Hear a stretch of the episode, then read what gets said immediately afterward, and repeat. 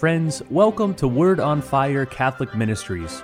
Word on Fire is an apostolate dedicated to the mission of evangelization, using media both old and new to share the faith on every continent and to facilitate an encounter with Christ and His Church.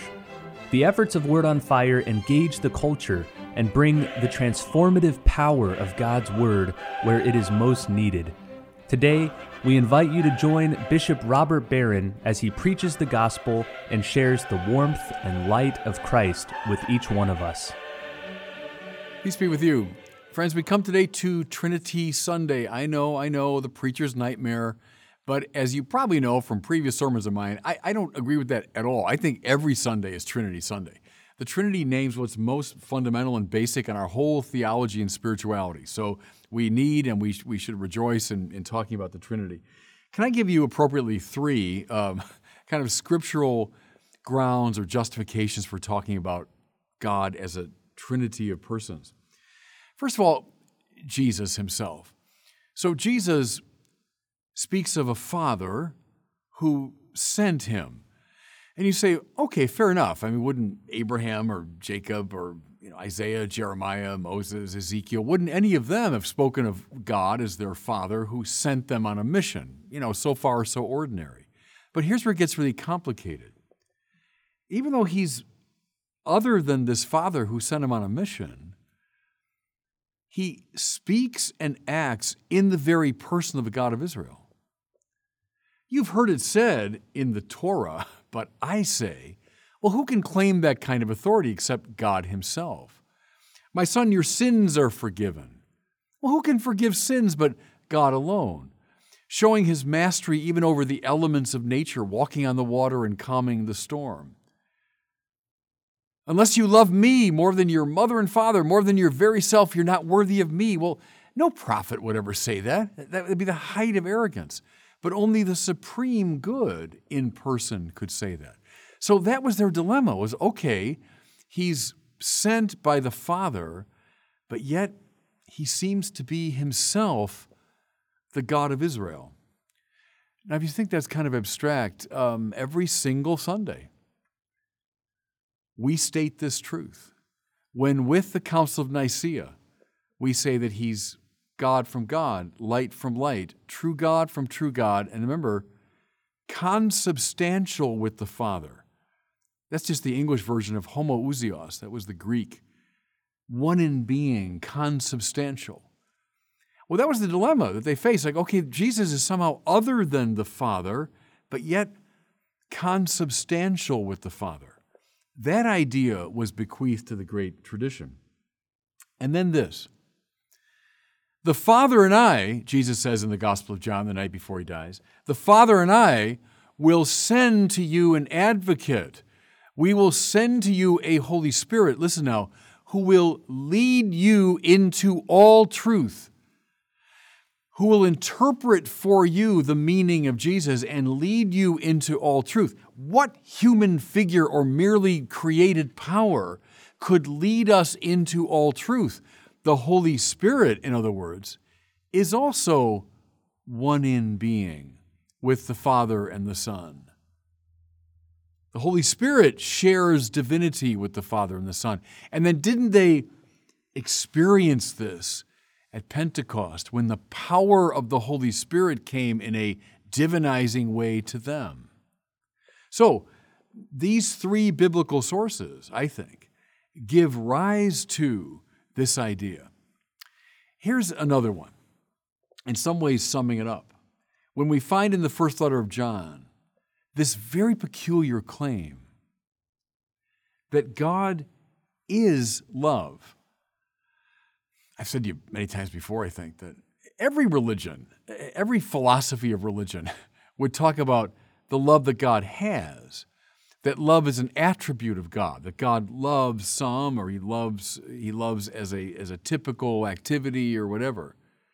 But there is no religion or philosophy that makes the truly strange claim that God is love except Christianity. Well, if that's the case, then God in his own most nature must be a play of lover, of beloved, and of shared love. See, if, if God has love, which any religion would claim, I, I wouldn't have to say that. I'd just say the one God has this activity that he loves. But the Christian claim is so much more radical. Love is what God is. Inescapably, always, from all eternity. It's not something he just does, it's what he is. Therefore, there has to be. You can't have love without a lover and a beloved. You can't have love without the love that the lover and beloved share. And therefore, we speak of the Father the lover, the Son, the beloved, and the Spirit, the love that they share. See, all of this, and I, have just been staying within the Bible here, these are all biblical references. They're bequeathed to the tradition. And some of the smartest people in the early century of the church, they tried to make sense of this. That the one God of Israel, and, and no Christian ever denies that, Remember the Shema prayer from the sixth chapter of Deuteronomy. Hear, O Israel, the Lord your God is Lord alone. The oneness of God, the unity of God, is affirmed up and down the biblical tradition.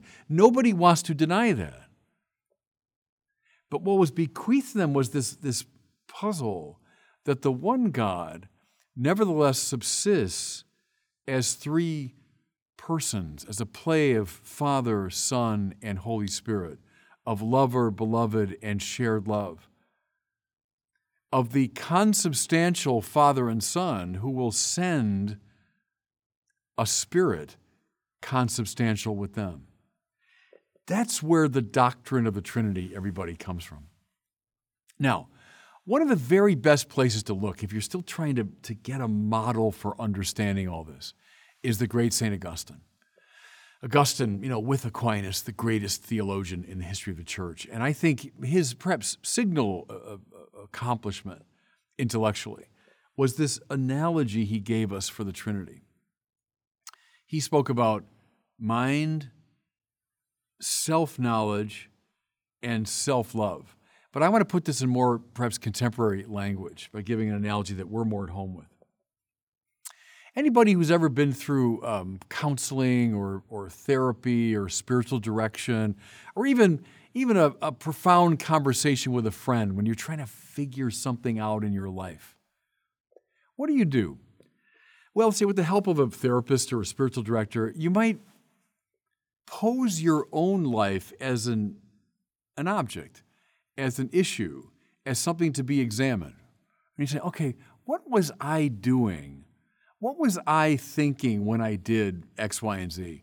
Or, you know, when I was a kid here, what, what was going on in me? Now, you see what's happening, maybe with the help of your, of your spiritual director, is you are looking at you. you are examining as an object yourself. Now, unless you've, you've, gone, you've lost your mind, no one in that process will think, oh, well, I've split into two things. No one's going to say, hey, I become two different persons. No, no, you're, you are both subject and object. The one person, the one you, is both subject and object. Now, take it one more step, because Augustine calls this third move self love, is having gone through that process where, okay, you're examining yourself, and you come to a deeper understanding you come to a deeper appreciation of what you were doing or what pressures you were under or what friendships you had or didn't have. And in that process, you come thereby to a greater self acceptance or a greater love of yourself. There's a knower, there's a known, and now there's a love that obtains between the knower and the known. And all this is going on in this ordinary process of maybe conversing with a counselor or a spiritual director. You haven't become three things. You haven't, you haven't split into three. But yet there is a kind of play, a Trinitarian play within you. Ah, that's what Augustine saw. Go back to his language mind, self knowledge, self love. That obtains in every one of us. The Bible says we were made in the image and likeness of God. And Augustine said, maybe that's it. Maybe that's it. When you go deep down into our own interiority, you find indeed this remarkable imago Dei, this remarkable image of God in this Trinitarian play that exists even within our own psyches.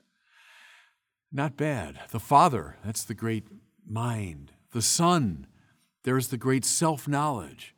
The Spirit, the love shared between the Father and the Son. You know, following up on this, I might have said this to you before, uh, but Fulton Sheen, one of my great heroes, he, he adapted Augustine's analogy. He said, From all eternity, the Father looks at the Son, his, his own image. The Son, who's consubstantial with the Father, he has everything the Father has. He's the perfect image of the Father. He looks back and, and he, he sees sheer perfection. And the two of them looking at each other, they, they sigh their love for each other. That's the Spiritus Sanctus, the holy breath. Father, Son, Holy Spirit. Okay, if you're with me so far, you might say, all right, all right, I guess it's all kind of interesting. you know, biblical and theological, and yeah, these analogies. Okay, I kind of get it. But at the end of the day, so what? Here's the so what. God so loved the world. Now, when I when I'm quoting now from the Gospel of John, when he says God here, he means God the Father. God so loved the world, watch, that he sent his only Son into the world that all who believe in him might have life in his name. Now, he sends the Son where? Down into our ordinary humanity. Though he was in the form of God, this is Paul now, Jesus did not deem equality with God a thing to be grasped, but rather emptied himself and took the form of a slave, being born in the likeness of men. Now, further, he obediently accepted even death, death on a cross. The Father sends his beloved Son all the way down. Why? To get us who had wandered far from him. That's what sin means. It means wandering away from God. So the Father sent the Son all the way to the limits of God forsakenness so that he might, watch now, gather all of us back in the Holy Spirit. The Holy Spirit is the love that connects the Father and the Son, even when the Son is all the way down. The Son's gone all the way into death itself, but he's still connected by the love of the Holy Spirit. And in that love, the Father calls the Son back in the resurrection and ascension, bringing in principle all of us sinners with him. Now, do you see how all this abstract talk about the Trinity, Father, Son, Spirit, consubstantiality, uh, all that business, becomes very viscerally real? It's because God is a Trinitarian play of persons, we can be saved. Not just outside of God begging for mercy, but now through God's grace inside the dynamics of God's life, gathered by the Son into the power of the Holy Spirit. There's the whole Christian life, everybody. That's the whole spiritual life. Let me close with this. Think about this every single time you make this gesture. Do you see what you're saying? God so loved the world that he sent his only Son all the way down that we might be gathered into the Holy Spirit, the love that connects them. That's the Trinity. That's what we celebrate on Trinity Sunday. And God bless you. Thank you for listening to this week's homily from Bishop Robert Barron. For more resources from Bishop Barron, please visit wordonfire.org.